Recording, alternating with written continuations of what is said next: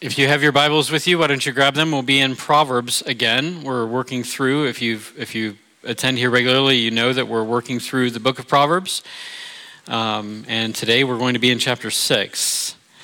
And while you're flipping to that, I want to say a couple of different things. One, just to echo what Cody said about the baptism on July 24th, following the service. It won't be during the Sunday morning service. It will be after that. We're going to head to the state park, Shatterin State Park, and we're going to have it's going to be an outdoor baptism. So if you'd like to be a part of that, please come see me or one of the elders. All of our contact information, you can see one of the deacons, all of our contact information is there in the bulletin. And baptism is basically this beautiful picture of Christ dying for our sin. You know, we're relating to him in that we died with Christ and we're raised to newness of life. It is an outward symbol of an inward reality, what really goes on in the heart. If you've not been baptized as a believer, I want to encourage you to consider being baptized on July 24th. And all we'll need to do is talk to you a little bit, have a little conversation, make sure you're understanding what baptism is, what the gospel is. But it's appropriate, if you haven't been baptized as a believer, to follow Jesus Christ in believer's baptism. So come see us before the 24th of July. And we're also going to do a picnic out there. That's going to be our monthly potluck thing. So it should be a nice time. It should be really cool weather. You know how it is in July. It should be great. But stay parked. More information forthcoming. And then the other thing I want to say is, man, happy Independence Day weekend, right? I mean, this is tomorrow. We celebrate the birthday of our nation. You know this probably, but that's the day that we celebrate the ratification of the Declaration of Independence in 1776. So what is that? I don't know, 246 years? Long time. And it is one of the longest running experiments of human freedom. You ought to rejoice. A lot of places in this world where gathering like this would not be allowed, where Christians sometimes gather in the back of police cars as they're separated by the authorities. And here we have this beautiful freedom, this bubble of freedom that we can enjoy as Christians. And so I hope you will rejoice tomorrow in one little line from the Declaration of Independence. It says, we hold these truths to be self-evident, that we are created equal, that all men are created equal. And listen to this, that we are endowed by our Creator with certain unalienable rights. Among them, the right to life,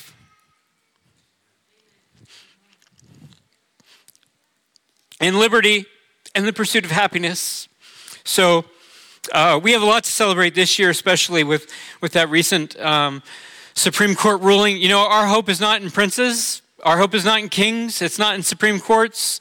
It's not in elections or elected officials or even a nation. We hope in the Lord. But we rejoice when things like that, like the ruling in the Dobbs case, happen, because we know that pleases the Lord. So, all right, so here we are, Proverbs chapter 6. Our text today, verses 6 through 11. The word of God says this: Go to the ant, O sluggard. Consider her ways and be wise. Without having any chief, officer, or ruler, she prepares her bread in the summer and gathers her food in the harvest. How long will you lie there, O sluggard? When will you arise from your sleep? A little sleep, a little slumber, a little folding of the hands to rest, and poverty will come upon you like a robber, and want like an armed man. Let's pray. Father, I pray that you would move in our hearts today. We know that it is the word of God wielded by your Spirit that makes any real change in us. And so, Father, we pray that your word would just you'd have your way in us with your word and your Spirit today. And we'd be open to that. I pray that you'd break down resistance to that. And that we would be hungry to hear what you have to teach us. And we would learn this. And Lord, what is at stake is wasting our lives, and we don't want to do that. We want to live and make our lives matter for your glory. And so, Father, I pray that you give us ears to hear, hearts that are receptive. Help us to be sensitive to conviction of your Spirit. Help us to not be stubborn and not be proud. And Lord, I pray that the gospel, the good news that Jesus Christ has bore our sin on the cross, and that we stand before you righteous, not because we are good, not because we have done good, but because Christ has bore our penalty and we stand in his righteousness alone. I pray that that message would be clear and that we would leave here standing on that, embracing that, believing that. And Lord, we thank you for the United States of America. We thank you for this country in which we live. We know that our ultimate citizenship is with you in heaven. But Lord, you have, by your grace, saw fit that we would be also citizens here. And Lord, we pray for our nation. We pray that revival would break out. We pray that more and more people would turn by faith to you, seeing all other paths as empty.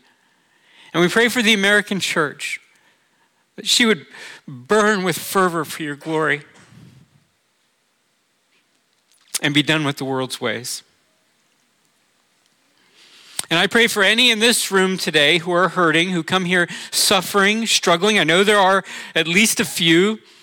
Lord, I pray that you will show them your grace and use all the means that are here. Lord, the body of Christ, your church, the word of God, your Spirit, prayer. We pray, Lord, for those who are hurting. We pray that you would show comfort and show your grace. And Lord, I pray for your help this morning. I pray that I'd be able to explain this well, powerfully, compellingly, and with grace. In Jesus' name, amen. All right, so I don't know if you've seen the hilarious animated movie called Sing. I watch animated movies, and that's mostly because I have kids. But this one's really funny. If you haven't seen it, you should go. I think it's funny. It's been a while since I watched it, but there's a great clip in the movie that really stands out, kind of stood out to me, and it kind of epitomizes the spirit of laziness, okay? So there's this one little scene where this Eddie, he's like a sheep person thing, you know, a kid who's an adult, but he's living with his parents still, and he's eating Doritos out in their pool house. He's a rich kid, you know, and Buster comes by because he's trying to, you know, get some things done and talk to him and get some help from him and get him back into the game. And so he asks him, he's like, why are you living out in your pool house? And without looking away from his game, so you got to picture this. He's eating Doritos and he's playing Xbox or whatever. But Eddie says, and here's the quote, okay? My folks want me to be more, you know, independent. This is why he's in the pool house of his parents. My folks want me to be more, you know, independent. I guess they even hooked me. They even hooked me up with this life coach dude. I guess he's going to help me find my purpose in life. I thought I had one. And he wipes off some crumbs of Doritos. But it turns out it was not the right one or something like that. I don't know. Anyway, it's a quintessential picture of a lazy, no direction in life, bump on the couch kind of young man who needs a wake-up call, right? A wake-up word like what's in Proverbs 6 about laziness, so that he'll get with the program and stop being a bum, stop being a burden to his parents. And here's the thing, most of you aren't like that. Maybe some of you are tempted to laze around on your couch, live off of your parents or live off of the government or play video games when you should be working, maybe. But my sense is that most of you aren't like that. All the ones I know, you're not like that. But here's the thing, laziness and sloth is usually way more subtle than that. Way more subtle and more pervasive. It does sometimes look like that, but a lot of times it's much more clever and hidden. And just a root in our hearts that produces all kinds of bad fruit. Laziness can be pervasive to many different aspects of our lives. It can show itself in our relationships, in our spiritual lives, in our home responsibilities, in our parenting, and certainly in our work. It can show itself in many different spheres of our life, not merely our employment, but certainly in our employment, and you can see that here. At first, this proverb, if you read all of Proverbs 6, I didn't read it all this morning, but if you read it all, it might seem a little disjointed to you, like dealing with a lot of different subjects, independent issues, several disconnected aspects of our life. So verses 1-5 address kind of business deals and relationships. Verses 12-19 seem to be addressing various aspects of personal integrity, like how to conduct yourself in your relationships, being humble versus being proud, speaking with honesty and with integrity. And then verses 20-35 return to the theme that Pastor Bert Newman preached on last week, which if you missed it, you should go back and listen. It's one of the best sermons I've heard on that subject, namely marital fidelity and the dangers of going outside or beyond marriage. And lumped right in there are verses 6-11, which are clearly meant as a warning and instruction against sloth and laziness, and prod us towards a posture of diligence. So it could be a random collection of themes. A lot of Proverbs are like that. Or what I think is the case, and a lot of scholars agree, is that these themes are all related. In a sense, they all interact with one another. You see, sloth isn't just the avoidance of physical work, okay? It's possible to be slothful in so many spheres of our lives. We can be lazy in our finances, and he talks about finances here and business dealings. We can be lazy in our personal lives. We can be lazy with our personal integrity. We can be lazy in our relationships with other Christians, and we can certainly be lazy in our marriages, in our parenting, and in our fight for purity. Laziness is a pervasive danger, and it's a lot like sleeping at inappropriate times, like during a sermon.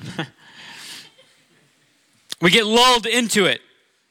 Our eyes grow droopy, and we just all of a sudden find ourselves asleep. And you better hope you're not driving down the road when that happens. And we need to wake up. We need to wake up. We need a wake-up call. And it takes a lot more than a life coach to wake us up from this kind of laziness. We need the Word of God, wielded by His Spirit in our hearts. So we need the wake-up call of Proverbs 6. That's why we're taking a Sunday to press into Proverbs 6, 6-11, so that God, through His Word, might wake us up to the danger of laziness in all of its forms. We get one shot at this life, friends. One shot. We don't have time to waste it on being lazy in any area of our life. So that's what we're doing this morning. We're pressing into this with our confidence in the work of Christ in us, and the work of Christ for us, and a desire to have holy ambition for the work of life and all of its aspects that God has for us. So, analyzing this proverb, it seems to me that there are two teachers and two lessons in these few verses. The first teacher is the mighty ant, and the lesson she teaches us is to consider the value of diligence and a few other things. And then the sluggard teaches us the lesson we see, he's a teacher too, and the lesson we see from him is to beware of laziness and its deadly, overwhelming consequences. So two teachers and two lessons, one to consider and one to beware, and that's how we'll walk through these verses. So let's start with the ant. What does the ant teach us? Verse 7 says, without having any chief or officer or ruler, go to the ant, O sluggard. Just because I want to be like a thorough theologian, I decided to do that. I was out working one day on my house, and this passage was rolling around in my mind. And I stopped and I saw some ants, and so I actually did it. I went to the ant, and I started watching it. And it must have looked really funny. Here I am thinking about laziness, and I'm supposed to be working, and I'm sitting there looking at an ant. But watching this ant, and you know what he did? This dandelion, he had found this dandelion that had been clipped, I guess, from mowing or whatever, and he was pulling the seeds off of dandelion, and he was walking away with them. Okay, so this, if you know what a dandelion seed, it's puffy on one side, and it's long. So this thing's way bigger than him, and he's carrying it. And, being a good theologian, I reached down and I pulled it out of his hand, out of his grip, And you know what he did? The guy went back and got another one, right? And so, I did it again a couple more times. Anyway, man, what an ant. I mean, ants are workers. Now, there's a couple of things that the ant teaches us, though, okay, beyond that kind of thing. One more obvious than the other, okay? A few things the ant teaches us just from this passage, one more obvious than the others. The obvious thing is that the ant does not need outside other ant influence or motivation or exhortation to make him do his work, okay? So that's why he says he doesn't have any, without having any chief or officer or ruler. He isn't just working to please other ants. Ants aren't ant pleasers. And the implication of that for us, we want to consider because we want to be wise, right? Is that our primary motivation cannot simply be to please other people. We do not do the labor that we do simply because we have an employer who's watching or because we want others to think of us in a certain way. It's not our motivation. It's not our highest motivation. That's the obvious thing we see from the ant in verse 7. The less obvious thing, verse 7 teaches us, is actually a theological point. And we can see it once we ask the question, okay, if he doesn't have any like chief or officer or ruler, then what motivates him? What is it that motivates the ant to do the work that he does, she does? So the ant doesn't have another ant, say a chief ant or an officer or ruler saying, get to work, or at the end of the day, show me what you've done, Miss Ant. So what motivates her? If my worldview were purely like naturalistic, I would say instinct. Instinct is why the ant does what the ant does. But that's not my worldview because I know that, it is instinct, right? But that instinct didn't just happen by itself. My worldview, I know there's a creator involved. And the creator put it in the brain and the body of that ant to work at the appropriate time, doing the appropriate thing. In other words, the ant's primary motivating force is not other ants. It is God. Consider her ways and be wise. The reason why you should be diligent with the work of your hands is not other people. It is God. Listen to how Paul brings these truths together in Colossians 3, verses 22 through 24. He says, "Bondservants, obey in everything those who are your earthly masters, not by way of eye service as man-pleasers, as people-pleasers, but with sincerity of heart, fearing the Lord. Whatever you do, work heartily, as for the Lord and not for men, knowing that from the Lord you will receive the inheritance as your reward. You are serving the Lord Christ." This is Paul teaching Christians who were servants, okay? So these bondservants, people who, because of paying off some debts or other reasons, became indentured servants. And this is him giving Christian bondservants some direction. And what he's saying is, give it your whole heart, bondservants, employees, but not simply because there are other ants watching, or simply because your employer is there, or because you want to please people. Give it your whole heart because you serve the Lord Christ. Christian, you have been redeemed by the blood of Christ. Because of his death for you and his resurrection from the dead and the work of his Spirit in your life, you're his. If you're trusting in him today, he has bought you. You serve the Lord Christ. That lower work ethic of the world, the lower motivations of pleasing men, it ought to be dead in you. Now you serve the Lord Christ. Friends, if your primary motivation for working really hard is your paycheck, or moving up the ladder, or pleasing your employer, or your spouse, or looking good in front of other people, having the best ranch, you're doing it wrong. Your work ethic ought to emanate from the reality that you serve the Lord Christ. That's the lesson from the end, verse 7. The primary motivating force is not other ants, it is God. Now look at verse 8. It says she prepares her bread in the summer and gathers her food in harvest. Now, there are a few observations that we could spend time on and take note of here, but I want to stress mainly one, and it's the one that leads me to a definition of diligence, which I think is the opposite of laziness. Gathering food in harvest, preparing it in summer means doing the appropriate thing in the appropriate time. And I think that's the definition of diligence, the opposite of laziness. Doing the appropriate thing in the appropriate time.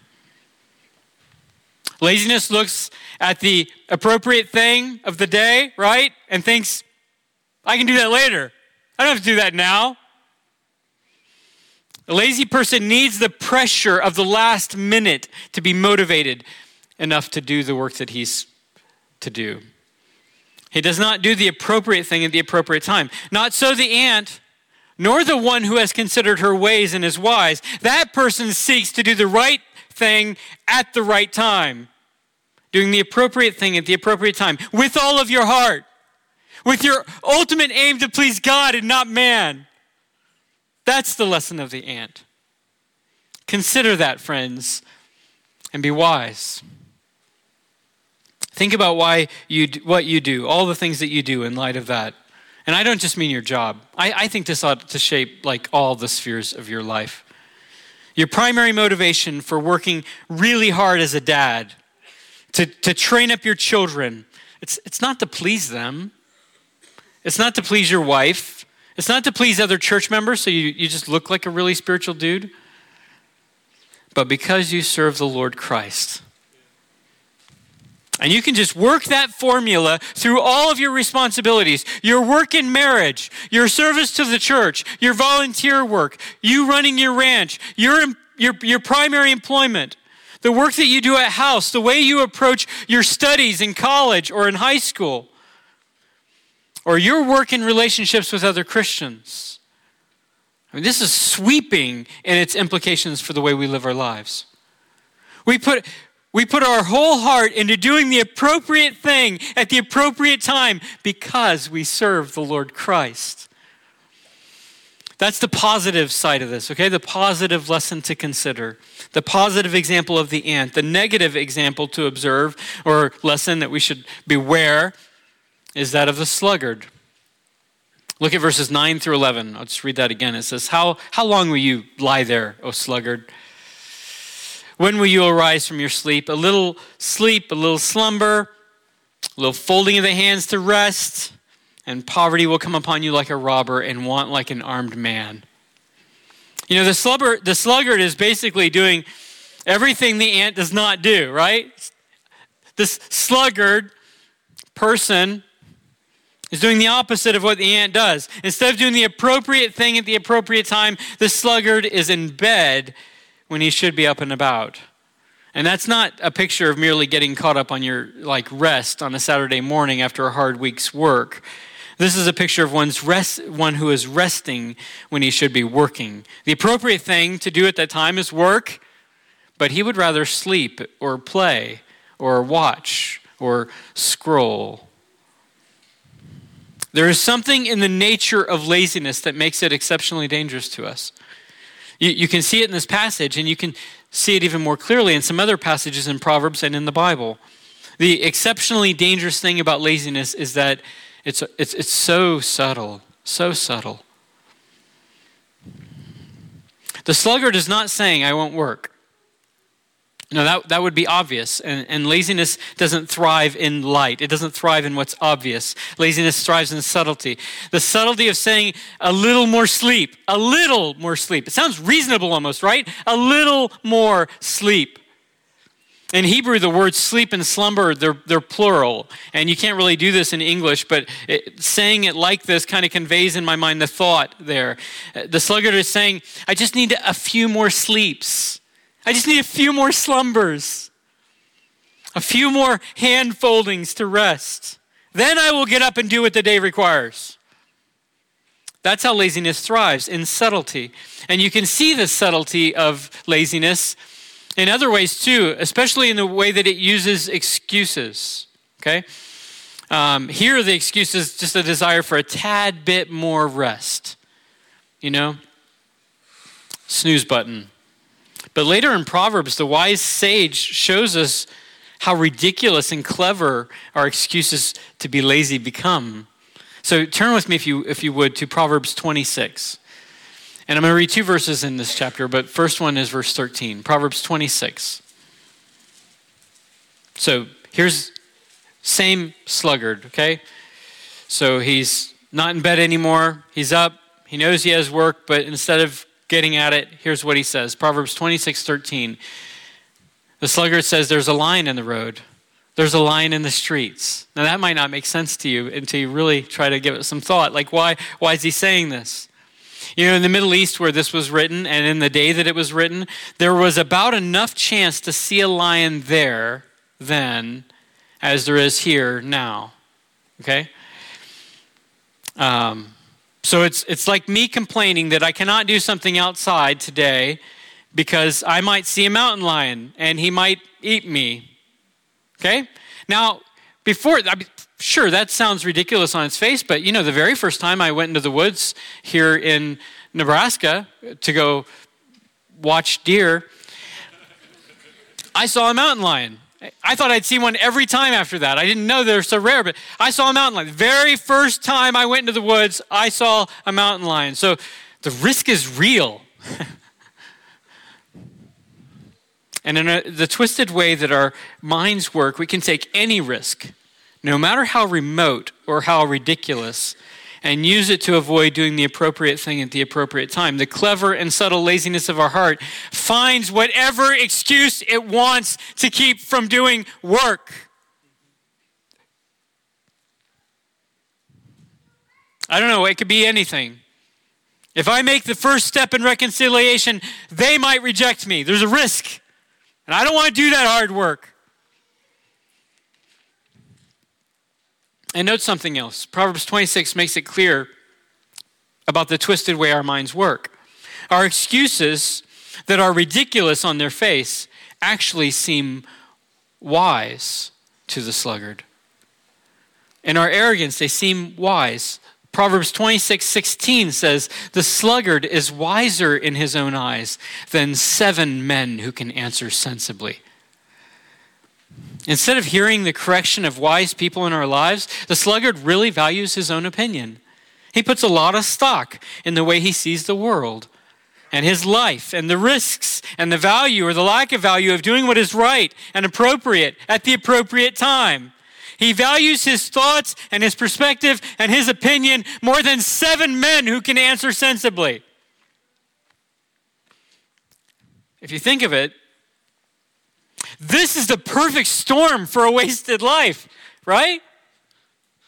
The subtlety of my own laziness, demonstrated by excuses and twisted thinking, and shielded from real wisdom by a thick layer of hubris. That will shipwreck your life. That will destroy your relationships, and that will introduce significant regret in your old age. I think we should beware of the lesson of the sluggard. Note that there are always consequences to being lazy. Verse 11 makes it clear, and the writer is emphasizing the suddenness of those consequences and the too lateness of those consequences. Poverty will come on you like a robber and want like an armed man. In other words, those consequences will come not when you have the opportunity and the foresight to avoid them or get by them or get through them. This poverty and want, this not having what you need when you need it, will spring out of the shadows when you don't expect it. And you won't be ready to defend yourself.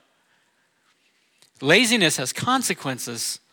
And they come suddenly and they overtake you. And here's the thing, friends. Being a pastor these many years, I've had the vantage point to see this really well. I have sat at the deathbed with people. And I've heard them say their end-of-life regrets. If I had only taken these relationships more seriously. If I could have known that life is so short. If I only would have known back then when I thought I had all the time in the world. That life is so screaming short. Oh, I wouldn't have wasted those years. Let me just paraphrase that. I wish I had grasped and believed that laziness, not doing what is appropriate when it is appropriate to do it, would lead to massive missed opportunities that I cannot get back. Laziness has consequences. And if you decide not to consider the lesson of the ant or to beware the lesson of the sluggard, you will learn these lessons the hard way. And despite your proud self-assurance that you'll be able to work it out on that day, you won't. Poverty and want will come like a robber. Now, I have left the word work undefined and kind of nebulous to this point. So before I wrap this completely up, we should put some hands and feet to this, and we should do so from the vantage point of the gospel. We had Vacation Bible School here a couple weeks ago, and I'm just going to read their key passage for the week to inform our thinking about the nature of our work, okay? So if you want, you can turn with me to Ephesians chapter 2, verse 10. It says, for we, listen to this is so good. For we are his workmanship, created in Christ Jesus for good works, which God prepared beforehand that we should walk in them. I love that. And I'd love for you to go home and dwell for a while on all of Ephesians chapter 2, especially verses 1 through 10. In fact, when we do the Lord's Supper in a few moments, I'm going to read all of that because it's so good. It is so good. It is the gospel. This is the good news of what we once were, namely dead in our trespasses and sins, without any life. And what we, all those who are trusting in Jesus Christ, now are, namely saved by grace alone, through faith alone, based on the work of Christ alone. And this passage goes to verse 10. We are his workmanship, created in Christ Jesus for good works, which God prepared beforehand that we should walk in them. Brothers and sisters, you've been saved by God's work. God worked so that you could be saved, so that you might walk in the good works which God has prepared for you beforehand. This is our purpose. This is our highest aim in this life. And to this, we must, in the first place, apply the lesson of Proverbs 6 through 11. You know, Eddie was right in that clip from the movie Sing. He did have the wrong purpose in life. He did. He had a purpose in life, whether he could articulate it or not, and he had the wrong one. He did need someone to tell him the right one, but not some life coach. The real understanding of our purpose in life is only by the word of God. That's where we learn. You were created. You were saved to walk in good works. You were created to walk in the good work of loving God and treasuring Christ above all things and loving one another and serving other people, and making this gospel, making our Christ known. This is our work. All the many things that we do in this life ought to play into that. They ought to be a part of that. Every bit of it. All of your labor ought to go towards that. All of your work. All of what you do at home. All of what you do on the ranch. All of what you do in school. It ought to all come together for that. The good works that you are created to walk in. Friends, if you will apply Proverbs 6 through 11 to your life in all of its fullness, it will change everything. It should change everything. God, through Christ, has transformed you.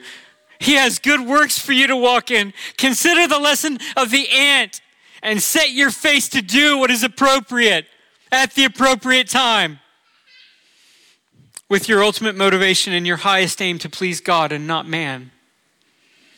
Beware the lesson of the sluggard. Beware thinking that you can get to this later. I mean, how often do we think about that with our spiritual lives? I'll get to it later. I'll get serious about God later.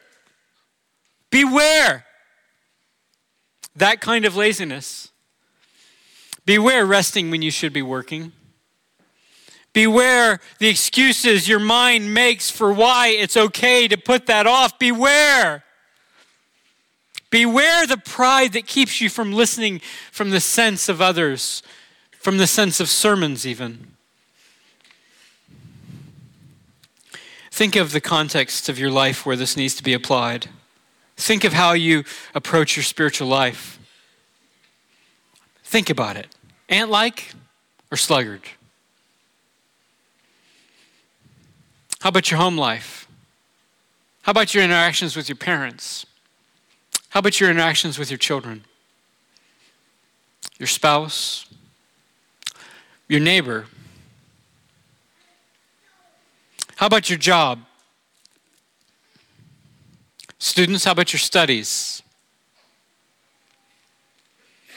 How about the way you do church? Oh, may the gospel so radically shape us in these areas for his glory, so that we don't find ourselves one day in a dark alley, faced with the robber, unprepared, and too late.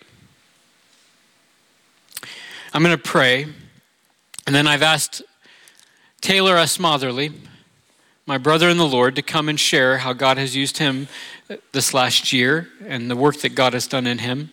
And then we're going to celebrate that, celebrate God's work by taking communion together, taking the Lord's Supper together. Let's pray.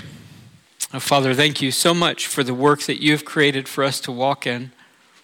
Oh, Lord, help me not to be lazy with that. Help me not to think I can do that tomorrow. I can do that next week. A little sleeps, a few more slumbers. Lord, I pray that you'd help me to do the appropriate thing at the appropriate time. Help me to live with the kind of, I pray that you'd help all of us to live with the kind of urgency that this life, this short, quick, vapor-like life demands, so that we might use our life for your glory, so that we might not regret in our old age wasted years. Oh, Lord, I pray that you'd help us to apply this to so many areas of our lives. And Lord, we pray together for Taylor. Speak through him now in the next few moments. I pray that we would see your work in him as he shares, and we would rejoice in that work. In Jesus' name, amen.